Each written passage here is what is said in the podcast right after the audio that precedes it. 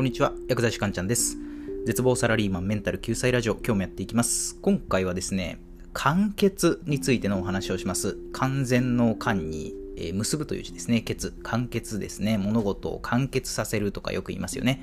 まあ、あと仕事とかで、こう話がごちゃごちゃしちゃった時に、まあ、最終的に話は完結しましたとか、まあ、ドラマとかでもシリーズ完結とかありますよね。で、まあ、この完結っていう言葉って、なんかいいイメージありますよね。完結しましたって聞くとなんかこう、すっきりする感じあるじゃないですか。あ、よかった、完結した、生成したみたいな感じありますよね。まあでもですね、この完結って、実はいいことばかりじゃなくて、悪い側面もあったりするんですよね。っていうのは、その完結するは別にいいんですけど、無理に完結させるはダメなんですよね。その全然完結する道筋すら立ってないのに、何事もすぐ完結させたがる人って結構多くないですか？そこで今回は成長しない人は無理に完結させるというテーマでお話をしていきます。まあ、完結させることのね、デメリットは何なんだろうっていうところをポイントにですね、あ、確かにそういう人いるよなっていう感覚で今日のお話聞いていただければなと思います。では早速今日のテーマの結論で、成長しない人は無理に完結させるということで、まあこれどういうことかっていうとですね、成長しない人ほど複雑なものに向き合うことを嫌うんですよね。成長しない人ほど複雑なものに向き合うことを嫌う。まあ、つまりそのドラマと違って世の中で起きている実際の問題ってそう簡単には解決しないものばかりなんですよ。例えばそうですね、ベーシックインカムは導入すべきかすべきでないかとかって、まあ、間違いなくすぐには完結しないですよね。まあ、あと今の時期で言うなら、新型コロナウイルスに対して政府や国民はどういうふうに対応していくべきかとか、これすぐ完結しますかね？しないですよね。そう、簡単にこれが答えですって結論付けられない問題っていうのが世の中ほとんどなんですよね。そう、つまり現実世界の問題ってすごい複雑なんですよ。でも、その複雑さに向き合おうとしない人ってやっぱ世の中一定数いて、例えばさっき言ったそのベーシックインカムですね。ベーシックインカムなんて、そんなわけわかんないものはやめといた方がいいとか、まああとコロナで言ったら、コロナウイルスなんて大したことない。コロナなんてただの風邪だとか、こうなんか無理やり完結させたがる人っていますよね。で、なんでそうやって人は完結させたがるのかっていうと、完結すると考えなくて済むから楽なんですよね。そう、完結すると考えなくて済むんですよ。そう、考えないって人間実はね、すごい楽ができて、つまりその完結しない間って、ずっとその問題のことを考えてなきゃいけないですよね。要はその、すごい頭使わなきゃいけないんですよ。どうやったらこの問題解決できるんだろうみたいに、こう考え続けなきゃいけないんですよね。でも、すぐ完結させたがる人にとっては、そうやってずっと何かを考えるってすごい苦痛なんですよ。しんどいんですよね。そう、だから、コロナは風邪だみたいにこう無理に完結させて、こう早く自分が楽になりたいだけなんですよ。まあでも先ほど言った通りで、まあ世の中の問題っていうのはね、ほとんどね、もう複雑なものなんですよ。もう複雑なものしかないんですよ。そう、つまりね、本来、複雑なことと向き合わない限りは、世の中の問題って完結することってまずないんですよね。そうですので、まあ皆さんもね、もうここまで来るとわかる通りで、そのコロナはただの風邪です。以上。みたいに完結させちゃう人って、そこから頭使わなくなっちゃうんですよね。そう、それだと当然複雑なことに向き合ってこう一生懸命考えている人たちに比べたら、あ、コロナは風邪です。以上とか言ってる人はもうそりゃ成長しないよねってなりますよね。じゃあ、私たちはどうしていけばいいんでしょうっていうことでアクションプランなんですけれども、アクションプランは複雑性と向き合いましょうってことです。複雑性と向き合いましょう。そう、このね、複雑性と向き合うって実はすごい大事で、うん、実はね、真実みたいなものって、形を変えながら複雑性の中に埋まり続けるんですよね。そう、真実って、そう、形をね、時代とともに変えながら複雑性の中にこうずっと埋まり続けるんですよ。そう、それはね、複雑に考えろっていうことじゃなくて、無理に完結させようとはしないで、ただひたすら考えるってことです。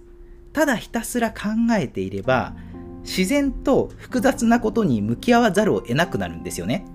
そう、要はもうひたすら考えるというね、終わりなき戦いをしましょうっていう、なんか精神論のアクションプランになっちゃったんですけど、まあそのね、よく多いのが、シンプル is the best とか言って、こう物事をね、無理に単純化しようとする人っているじゃないですか。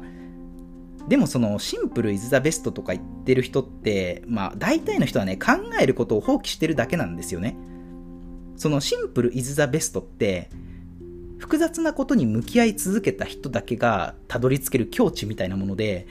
うん、複雑なことから目をそらすこととは全く違うことなんですよ。で、まあね、こういうシンプルっていう話はね、結構掘り下げると面白いんですよね。で、僕ね、シンプルに関するお話はね、過去に放送を上げてますので、まあ、今回は、まあ、そのリンクを概要欄に貼っておきますので、まあ、詳しく聞きたい方はね、そちらを参考にしていただければなと思います。で、あとはそうですね、よく男っていう生き物はこうだとか、女っていう生き物はこうなんだみたいに言う人いるんですけど、まあそれはね、あくまでもね、傾向の一つなだけであって、まあその真理ではないですよね。まあそれこそね、女性っぽい男の人もいれば、男性っぽい女の人だっているわけですよ。そうですので、まあ無理にね、完結させるっていうことはやめて、こう、ただただ目の前の複雑なことに向き合ってもう考え続けるしか成長する術はありませんよっていう今日はね、そういうお話でした。では最後まとめですね。今日は成長しない人は無理に完結させるというテーマでお話をしてきました。成長しない人ほど複雑なものに向き合うことを嫌いますよっていうことを言いましたね。具体的なアクションプランは複雑性と向き合いましょう。ひたすら考えるという終わりなきね、戦いをしていきましょうっていうことですね。では今回の内容は以上になります。いかがだったでしょうか？また次回もお会いしましょう。さよなら。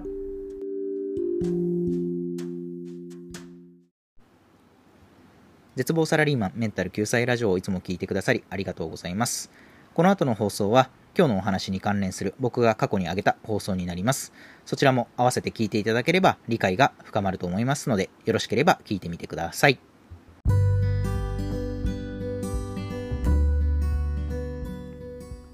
こんにちは、薬剤師かんちゃんです。絶望サラリーマンメンタル救済ラジオを今日もやっていきます。今回はですね、シンプルについてのお話をしようかなと思います。シンプルについてですね。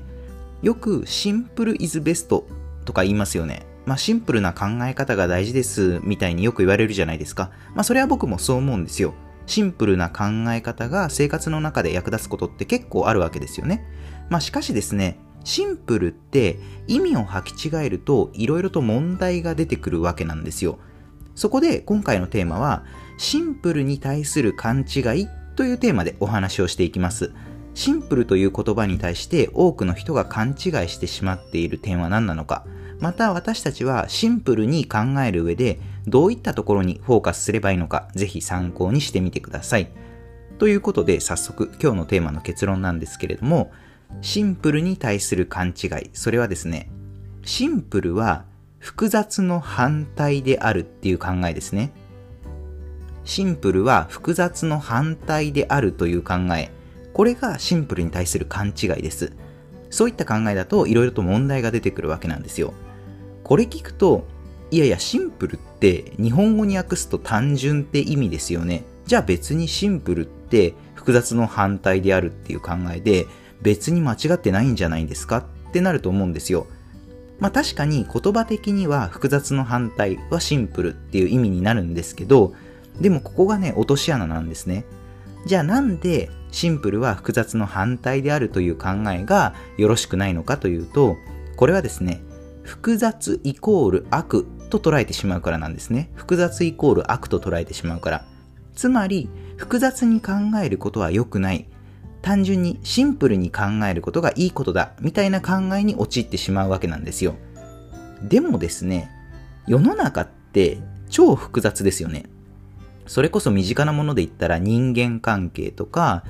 まああとはそうですね、政治経済とかもそうですし、まあその他ね、あの地球上のあらゆる現象すべてが、まあいろんな要素が絡み合ったもう複雑性の塊なわけなんですよ。つまり言ってしまえば、複雑なことに向き合わない限り世の中のことって絶対に見えてこない理解できないわけなんですよでもじゃあなぜシンプルな考え方の方がいいみたいに言われてるのかというとそれは仕事とかスポーツみたいに迅速な判断が求められる場では複雑なことばかり考えていては先に進まないからなんですね。複雑なことを考えるって時間がかかったりとか、あとは答えが出ない場合があるわけですよね。だからなるべく迅速に判断が下せるようにするためには、シンプルな考え方っていうのが大切になってくるわけなんですよ。ただ、ただですね、今回一番言いたいことがあってですね、それは複雑なことにとことん向き合った人しかシンプルにはたどり着けないっていうことなんですよね。複雑なことにとことん向き合った人しかシンプルにはたどり着けない。多くの人は複雑イコール悪だ。シンプルはいいことだ。みたいに二極化して考えてしまってるんですけど、世の中の複雑性に向き合わないことがシンプルであるっていうふうに勘違いしてるんですよね。でもそういう人たちってただ単に複雑性に向き合うことから逃げてるだけなんですよ。本当のシンプルっていうのは複雑性を乗り越えた先にあったりするんですよね。例えば、じゃあサッカーボール、あのスポーツのサッカーですね、サッカーボール蹴るときを考えてほしいんですけど、じゃあサッカーボール蹴るのがプロサッカー選手だった場合、ボール蹴る瞬間、いちいち複雑なことって考えないですよね。例えばその助走のスピードはこれぐらいでとか、この角度から足を振り下ろして、で、え足のこの部分でこれぐらいのインパクトでボールを捉えてとか蹴る瞬間、そんな複雑なことはいちいち考えてないわけですよ。考えているのはとにかく足を振り抜くことだけ。まあおそらくそれくらいのことしか考えてないと思うんですよね。で、とにかく足を振り抜くだけだっていう考え方は確かにシンプルでわかりやすいじゃないですか。でも、逆にこれをサッカーの超ど素人が同じことやったらどうですかねシンプルイズベストだとか言って、とにかく足を振り抜くだけだって言って、超ど素人がサッカーボール蹴ったとしても、プロサッカー選手と同じいいボールが蹴れるわけないじゃないですか。で、それはなぜかというと、ど素人はまだ複雑性にちゃんと向き合ってないからなんですよね。いいボールを蹴るってことは、助走の距離であったりスピード、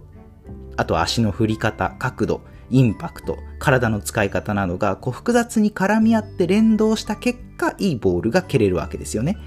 で、プロサッカー選手っていうのは、そういう複雑なところに長年向き合い続けた結果、最終的にとにかく足を振り抜くだけだというシンプルな考えにようやくたどり着いたわけなんですよ。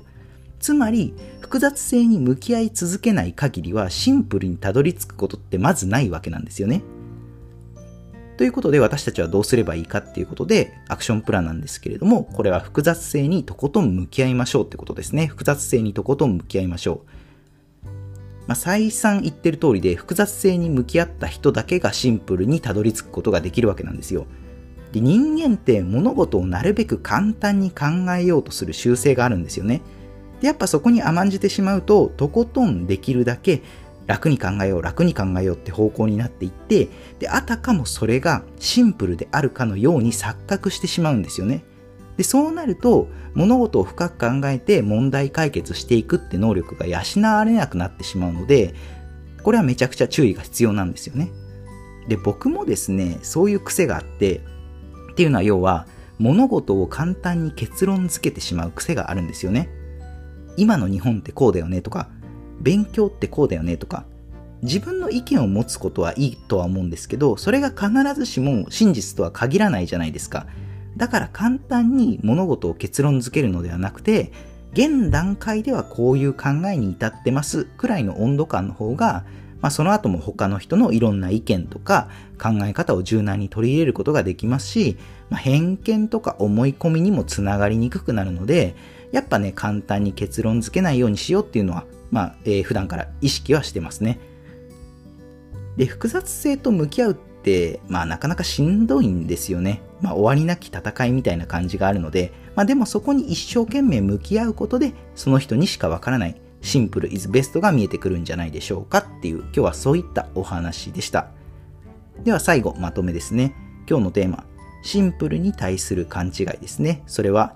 シンプルは複雑の反対であるという考え方ですね。アクションプランは複雑性にとことん向き合いましょうということですね。では今回の内容は以上になります。いかがだったでしょうか？あなたの人生がグッドライフになりますように。では皆さん、次回もまたお会いしましょう。さようなら。